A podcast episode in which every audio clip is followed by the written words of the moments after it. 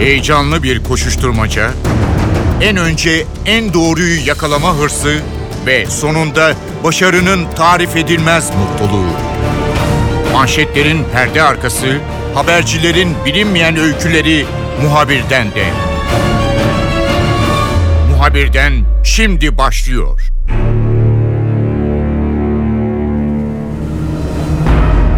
on dokuz Mayıs'ta Milli Mücadele'nin başladığı Samsun'a, Mustafa Kemal'in Samsun'a çıkışının tam yüzüncü yılı kutlanacak. N T V özel bir yayında Milli Mücadele'nin en önemli güzergahlarında olacak. Bu önemli yayını Oğuz Haksever yönetecek. Milli Mücadele'nin nasıl başladığı, Bandırma Vapuru ve Atatürk'ün Samsun'a ayak bastıktan sonraki duraklarında yaşanan gelişmeler neler, tüm bu konular N T V ekranlarında olacak. Bu önemli yayını yönetecek olan Oğuz Haksever bizimle olacak. Muhabirden başlıyor, ben Kemal Yurterim.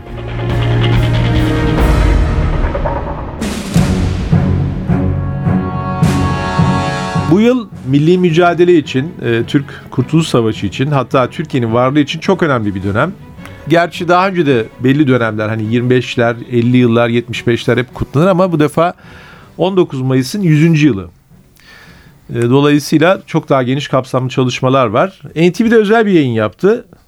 Oğuz abi diyeceğim, kusura bakmayın. Çünkü tabii, ne demek. E, bizim yayıncılıkta pek abi diye hitap etmek yoktur ama size abi demekten evet, başka şansım es- yok. Estağfurullah. E, bu yayını modere edeceksiniz e, N T V'de. Ahmet Yeşiltepe ile. Ahmet Yeşiltepe ile beraber. Kısaca onu soracağım öncelikli olarak. E, on dokuz Mayıs'ta e, yüzüncü yıl yayınında e, izleyiciler evet. Ne sunacak N T V'de? Doğru. Şimdi iki e, ana merkez var. Birinci ana merkez tabii ki Samsun.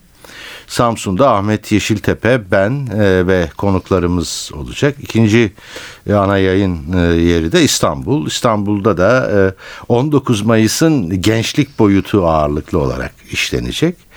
E, tabii bunun dışında e, yayın aslında Samsun'a, yani İstanbul'da var bu arada. İstanbul'dan çıkış, Samsun'a varış, daha sonra Havza, Amasya, Sivas, Ee, sonra Erzurum, sonra tekrar Sivas, bu güzergah, oradan da Ankara, bu e, güzergah üzerine odaklanıldı ve o noktalarda da canlı yayınlar var. Havza'da var, Amasya'da, Erzurum'da, Sivas'ta canlı yayınlarımız olacak ve hem e, olayı işleyeceğiz, yani Ankara'ya gidinceye kadar ki milli, milli mücadelenin başlangıcını, hem de e, tabii ki orada yüzüncü yıl kutlamaları olacak.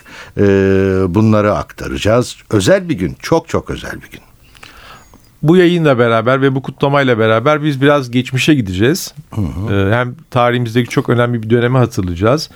Hem de böyle kutlamalar insanlarda milli duyguların, yani bu ülkenin nasıl kurulduğu, kimler tarafından kurulduğunu da anlatır. Sahip çıkma konusunda bilinçte uyandırır. Hı hı. İstanbul'dan başlayalım. Mustafa Kemal Atatürk, henüz daha Atatürk değil, Mustafa Kemal. Böyle bir şeye karar verdiği anlaşılıyor. Arkadaşlara evet. danışmaları var. Efendim Anadolu'ya gideyim veya öncesinde de bir takım hareketleri var. Hı-hı. Bir takım girişimleri var. Yani hem yönetimde yer almak istiyor, hem Hı-hı. vatan için ne yapabileceğini düşünüyor. Genelkurmay Başkanı olma denemesi var. Muhtelif e, çabaları var. E, biraz da talih yüzüne gülüyor. Padişahın da herhalde bir şekilde anlaması veya Hı-hı. kabul etmesi veya farklı bir şekilde onu kabul Hı-hı. ettirilmesiyle diyelim. Bu yolculuğa e, karar veriyor. İstanbul'dan e, başlayalım istersen. Evet. Nasıl? Doğru, çok önemli İstanbul. Bir kere e, Mondros Mütarekesi imzalandıktan sonra, o sırada, yani imzalandığı sırada Mustafa Kemal Paşa yedinci Ordu'nun başında Suriye'de. Hatta Afrin Harekatı'nda gündeme gelmişti, karargahı Raco'dadır. E, o çok önemli. İngilizlere karşı savaşın sonunda kazanılan bir zafer vardır. Başında da Mustafa Kemal Paşa vardır. Durdurur İngilizleri. Ve kendisi der ki, süngüyle bir hat çizdim. Ve hatta orduyu da o hatta yerleştirir. Ondan sonra Adana'ya gelir. İşte Liman von Sanders e, görevi ona verir falan. O sırada lağvedilir ordu. Ama o çizdiği süngü hattı Misak-ı Milli sınırıdır. O kadar enteresan. Böylesine bir komutan. İstanbul'a geliyor. İşte e, dönüyor. E, Kasım'da e, bin dokuz yüz on sekizde işte meşhur o söz. E, geldikleri gibi giderler. İstanbul fiilen işgal altında. Henüz resmi işgal işgal değil.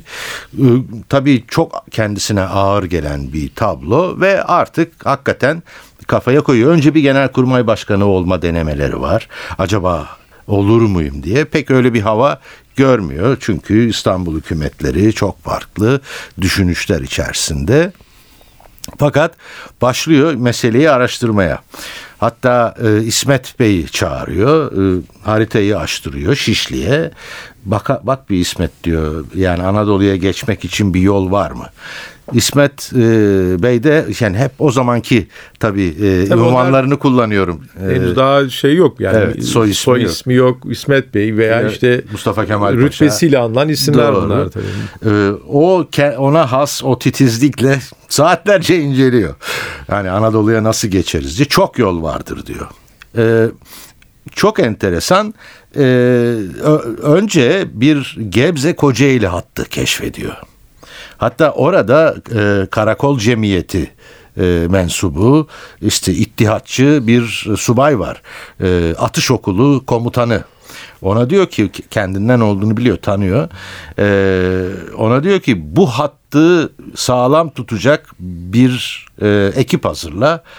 Oradan geçmeyi düşünüyor ve e, hakikaten Yeni Bahçeli galiba, e, yanlış hatırlamıyorsam o subay e, muazzam bir e, tahkimat ve e, kontrol sağlıyor o hatta. Çeteler kuruyor, askeri de var zaten vesaire. Ama ondan sonra dokuzuncu Ordu müfettişliği konusu ortaya çıkıyor.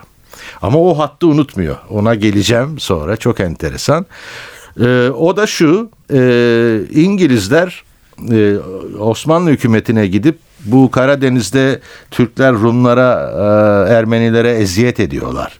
Siz bir şey yapmazsanız biz yapacağız diyorlar. Ona göre diyorlar. Osmanlı hükümeti ürkek tabii. Esasında orayı bir işgal için zaten bir planları var. Tabii. Gerekçe yaratmaya çalışıyorlar. Ermenistan'ı vesaire oluşturacaklar. Ya orada. Pontus belki de olacak. Evet, Pontus da oluşacak. Evet, e, halbuki tabii bölgede durum tam tersine. E, ama işte öyle olunca düşünüyorlar kim gidebilir? Çok parlak bir isim var, Mustafa Kemal Paşa. Buna yavaş yavaş karar veriyor ama o arada galiba kulis de yürütüyor arkadaşları bunun için. Ve yavaş yavaş oluşuyor bu, ismi belirleniyor. Sonra sedarete arz ediliyor, Damat Ferit'e. Ardından padişahın da haberi oluyor galiba. Ve görev veriliyor. Hatta çok enteresan, Harbiye Nazırı biraz işkilli, imza atmıyor, mührünü basıyor. Ama Erkan-ı Harbiye Reis Vekili Kazım Paşa, yani vatanseverlerden birisi, Genelkurmay Başkanı yani Erkan-ı Harbiye Reisi Umumiyesi, Umumi Reisi Cevat Paşa da öyle. Kazım Paşa'dan yetkilerini muazzam genişlettiriyor. Öylesine bir, yani o kadar hızlı karar alıp uygulayan birisi ki kafasında var zaten bu mesele. Muazzam yetkiler alıyor. Yani e, Marmara, Akdeniz ve Ege hariç bütün yurdu yönetebilecek yetkilere sahip oluyor. Yani vali atayabiliyor, ordulara istediği emri verebiliyor. Şuraya git, buraya git, bunu yap vesaire. Ve o yetkileri aldıktan sonra Damat Ferit yemeğe davet ediyor Mustafa Kemal Paşa'yı. Cevat Paşa da var. Ee, yemekte yemekten sonra ya diyor, şimdi gelsene bir içeriye diyor. O da işkilleniyor. Bir yetkilerini bana söylesene diyor. Cevat Paşa da, yani Genelkurmay Başkanı, o da yanında gidiyorlar. Ce- Cevat Paşa yanıt veriyor tabii, şey o hani amir o. Daha rütbeli olduğu için o konuşuyor. E, o, e, ele sallıyor elini şuralarda, öyle bir zaten ne ordumuz kuvvetimiz kaldı ki diyor. Hı hı hı diyor Damat Ferit, çıkıyorlar. O da o, bir orada diyor ki Zat-ı Şahane'yle de görüşmeni isterim, ben ayarlarım diyor. Çıkınca çıkınca dışarıya, çok enteresandır o, Cevat Paşa anlıyor. Bir şey mi yapacaksın Kemal diyor. Evet paşam, bir şey yapacağım diyor. Ey Allah yolunu hayır etsin diyor. Yani e, ve orada kararı vermiş. Gebze Kocaeli hattına gelince kaçak gidecekti. O hat Kurtuluş mücadelesi boyunca kalıyor. Neden? Silah kaçakçılığı için herhalde veya hem, hem de arkadaşlar evet, evet İstanbul'dan Anadolu'ya gidecek kadrolar. Halide Edip de mesela o gidenlerden biridir. Ondan sonra işte hazırlıklar başlıyor. Bir tane kırık dökük araba istiyor. O yükleniyor gemiye. Refet Bele gizli giriyor, o gitmek istiyor. Ee, işte gemiye önceden biniyor, Bandırma Vapuruna falan. Ee, hatta işte e, bir başka konu, o da enteresandır. Geldikleri gibi giderler diye meşhur bir sözü var. Ama başka bir meşhur sözü daha var. Daha doğrusu bilinmez pek ama çok güzeldir. Ee, aranıyorlar. İki defa. Gemi giderken niye? İngilizler arıyor. Acıdır tabii, bu arada İngiliz vizesiyle gidiyor. Evet. Ee, İngilizler arıyor. İkinci aramada sinirleniyor biraz ama dönüyor arkadaşlarına, diyor ki bu sersem herifler diyor. Öyle ifadesi. Bunlar diyor anca diyor çelikten, demirden ve silahlan anlarlar. Biz diyor Anadolu'ya silah ve cephane götürmüyoruz. Ülkü ve inan dolu kafalar götürüyoruz diyor. Böylesine bir hikaye. Çok kararlı. Başından kafasında her şey var. Yani milli irade bile daha o zamandan kafasında. Şimdi bu insanların genel olarak bir özelliği, çok büyük tarihi şahsiyetler olmasının yanı sıra çok ciddi adamlar. Yani dediğiniz gibi mesela Atatürk'ün, Mustafa Kemal'in oradaki niyetini anlıyor ama engellemek veya onu herhangi bir şekilde sekteye uğratmak diye yok. Tabii. uğraşmaya çalışanlar da var ama o yani Kurtuluş Savaşı'ndaki bu kadroların her zaman çok ciddi olduğu, ketum Tabii. oldukları, dava konularına birbirlerine çok bağlı oldukları anlaşılıyor. Karadeniz'i biraz hızlı geçeceğiz. Hı hı. Samsun'a hı hı. çıkıyor. Daha sonra Milli Mücadele'nin bir nevi işte toplantıları yapıyor. Herhalde görüşeceği veya hı hı. insanların da anladığım kadarıyla E, tansiyonlarını da dikkate alıyor. Yani o ruhu görmeye çalışıyor Tabii. herhalde. Çünkü Hı-hı. kafasında proje zaten var ama zaten Müdafaa-i Hukuk cemiyetleri kuruluyor sağda solda. Yani millette de öyle bir potansiyel var. Bandırma Vapuru'ndan biraz kısaca söz etseniz. Ona çok farklı şeyler söylüyorlar. Yani Hı-hı.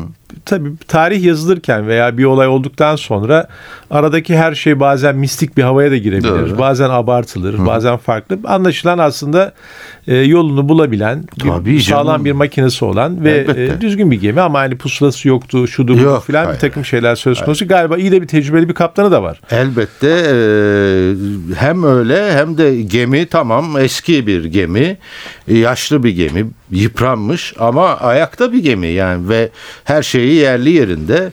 Ee, üstelik de e, o zamana göre e, bir anlamda işte tabii bu e, Kazım Paşaların, Cevat Paşaların şey, o, kömür ikmali açısından torpilli mesela ve işte yedi mil hızla e, gidiyorlar. Bandırma Vapuru acı hikayesi ama şunu söyleyeyim, bin sekiz yüz yetmiş sekizde İngiltere'de yapılıyor. İlk adı Trocadero. Sonra bir adı daha var, ardından adı değişiyor, sahip değiştir. Kimi diye bir isim veriyorlar. Erdek'te batıyor. Yani yüzdürülüyor tekrar. Yani ta denizin dibinden çıkarılmıyor herhalde. O ayrıntıyı bilmiyorum ama ve bin sekiz yüz doksan üçte İdare-i Mahsusa tarafından satın alınıyor. Panderma adı veriliyor. bin dokuz yüz onda Bandırma adını veriyorlar ve Marmara'da posta gemisi. Yolcu ve posta taşıyor Marmara Denizi'nde ama hakikaten yerinde sağlam bir de kaptanı var. Yani hakikaten öyle yok pusulası yoktu, kırık döküktü falan değil. Yani aynı şey Çanakkale Harbi içinde hala mesela olur, Gelibolu'da yok işte açtı erimiz işte bulgur çorbası içiyordu. Olur mu öyle şey yani, imkansız. Ya öyle bir şey zaten yok bir kere. Tam tersine Anadolu İstanbul zaten yemiyor içmiyor da oradaki zaten. Askerini tabii, besliyor tabii. Yani. O şöyle, şimdi eğer bir cephedeyseniz tabii ki elbiseniz ütülü olmaz. Yemeğiniz de her zaman evet. sıcak olmaz veya evet. ikmal hattının en uç noktasına da en iyi yemek gelmez. Evet. Ama e, arkada bir yokluk olmadığı anlaşılıyor. Tabii. O kendisi savaşın koşullarında giyinmişler, Hı-hı. yemeklerini yemişler. Bir itirazları da yok anladığım evet. kadarıyla. Onları da almak lazım. Atatürk'ün e, karaya ayak bastıktan sonra e, ki karşılaştığı ruh da çok önemli. Çok. Yani bir liderlik yaptığı anlaşılıyor ama Anadolu da hazır buna. Hı hı. İşte bir takım örgütler kurulmuş, karşılayanlar var. Hı hı. E, şu an bilemiyorum, adını çok sık e, zikretmediğimiz veya telaffuz etmediğimiz yerdeki insanlar yerleşim yerindeki insanlar da bu milli mücadeleye çok hevesliler. Hı hı. Kendilerini de ortaya hı hı. koymuşlar. O güzergahtaki Tabii. E, süreci anlatıyorsunuz. E, hay hay. E, yani hemen şunu söyleyeyim. Evet, böyle insanlar gerçekten var. Özellikle genç subaylar e, hemen kuvvacı o, oluyorlar ve yardım. Ama tabii tersi de var. E, yani bunun bir numarası İstanbul hükümeti. Yani da, Damat Ferit hükümetleri özellikle. O kadar acıdır ki Ege'de de ufak tefek bu türlü e, direnişler başlıyor. Çünkü Yunan işgal etmiş. Ta Bergama vesaire, Manisa e, işgal edilmiş. Daha da içerilere giriyorlar. Öyle acı ki İstanbul'a oradaki subaylar e, telgraf çekiyorlar. Ne yapacağız? Dedikleri şu: biz Yunanistan'la savaş halinde değiliz, sükunetle bu işi sürdüreceğiz gibisinden utanç verici yanıtlar. Neyse, Samsun'a geldiğinde manzara, Samsun'da Rum çeteler sokaklarda silahlı geziyorlar. İngilizler işte oraya ileride birlik çıkaracaklar vesaire. Evet, İstanbul hükümetine bağlı hım hım bir valisi var. Hoşlanmıyor. Yetki var. Anında telgraf çekiyor. Valiyi değiştirin diyor. Refet yanında. Refet'i hem tümen komutan vekilliğine atıyor orada, hem de vali vekilliğine atıyor. Ama orası tekin değil. Samsun çok perişan durumda. Göçler almış. doksan üç Harbi, Balkan Harbi, ardından işte Rus işgali Trabzon'da vesaire, perişan. Tifo, kuduz, yani cesetleri bile köpekler yiyor mezarlıklarda, öylesine bir durumda. Ee, orada fazla kalmıyor ama Samsun'da hemen yaptığı ilk işlerden birisi Trakya'daki Müdafaa-i Hukuk Cemiyeti ile yazışıp onun vekaletini almak. Bu arada bir de böyle şeyler oluyor yani. O arada bütün birliklere, bütün birliklere telgraf çekiyor. Nedir durumunuz? Silahların hepsini teslim ettiniz mi? Mevcudunuz vesaire falan. Hepsinden bilgi alıyor. Zaten e, şey talimatname gitmiş dokuzuncu Ordu müfettişi e, bilgi alıyor ve tabii halk da çok kendisini olumlu karşılıyor. Ama dediğim gibi yani bir bazı valiler var ki o da onlar da ket vurmaya çalışıyorlar. Hemen Havza'ya geçiyor. Ee, Havza'da uzun süre kalıyor. Hem böbrekleri çok rahatsız, acı çekiyor. Kaplıcalar var Havza'da. Hala Doğru. var o kaplıcalar. Evet, acı çekiyor. Ee, sıkıntılar var. Ee, orada enteresan bir şey oluyor. Birkaç olay var da Havza'da. Ee, Sovyetlerin ünlü komutanı ki e, Beyaz Rus ordusunu Ukrayna'dan silip atan kahraman görüşme teklif ediyor ve orada görüşüyorlar. Daha Sovyetler o zamandan Mustafa Kemal'in hikayesini keşfediyorlar. Ve orada bir görüşme oluyor. Elbette işte proleter diktatörye falan anlatıyor.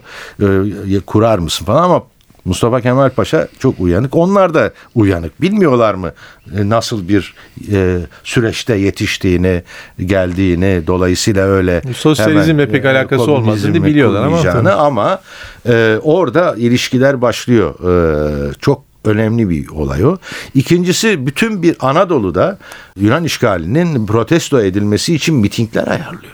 İlk mitingi Manis şeyde Havza'da düzenliyor. Hatta Cuma namazı, Cuma namazını kılıyorlar.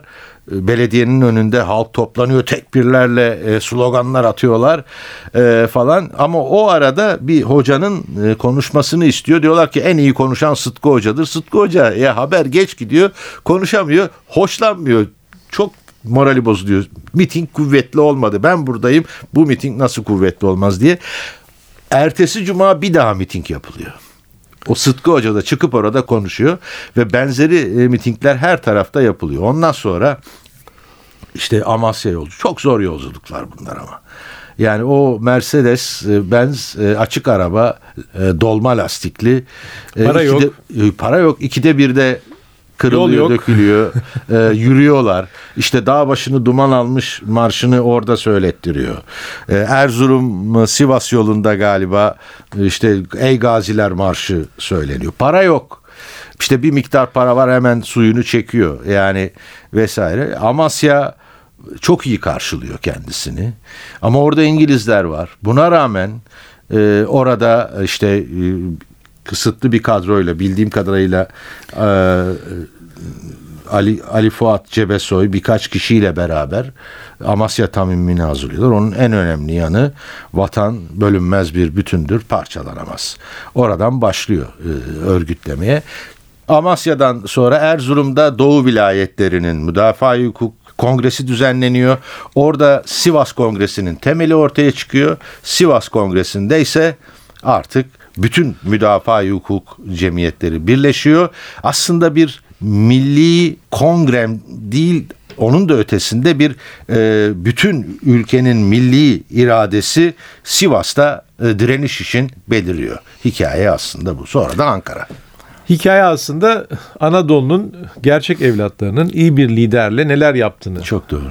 En iyi örneği. Hı hı. E, yani bu toprakları nasıl değerler yetiştirdiğinin, insanların e, vatanlarına, topraklarına nasıl sahip çıktığının en güzel örneği iyi bir liderlikle, dediğim gibi, hı hı, vatan evlatları neler yapıyor. Bunun hikayesi, daha anlatacak çok şey var ama belki de bir bölümünü N T V'ye bırakmak lazım. Çünkü daha e, on dokuz Mayıs'ta özel yayın yapılacak. O yayının bütün unsurlarını biz buradan e, yansıtırsak N T V'de haksızlık olacak. Çok teşekkürler. Rica ederim. Bir e, özet vermekte yarar var. O da şu: İstanbul'dan çıkışından itibaren kafasında bir tek şey var. Milli egemenlik. Bunu sonuna kadar savunuyor. Hatta Erzurum'da Mazhar Müftü'ye gizli olarak yazdırıyor. Yaz diyor. Rejim, sistem, cumhuriyet olacaktır. Latin harfleri kabul edilecektir. Diğerlerini tek tek sayıyor. Hatta Mazhar Müftü Paşam çok hayalcisiniz diyor. Cumhuriyet bize yeter diyor. Bu çok önemli. Samsun'a çıkışın manası milli egemenliktir aslında.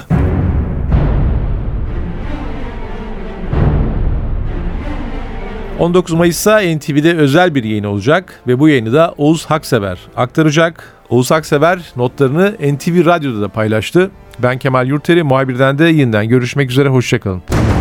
Haber için değil de haberin hikayesi için şimdi onlara kulak verme zamanı. Muhabirden N T V Radyo'da.